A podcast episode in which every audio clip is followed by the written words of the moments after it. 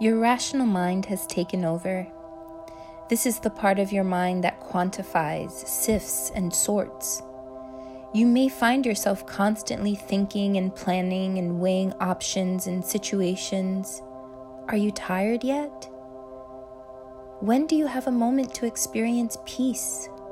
A moment to hear the whisper of intuition? Life is all about balance.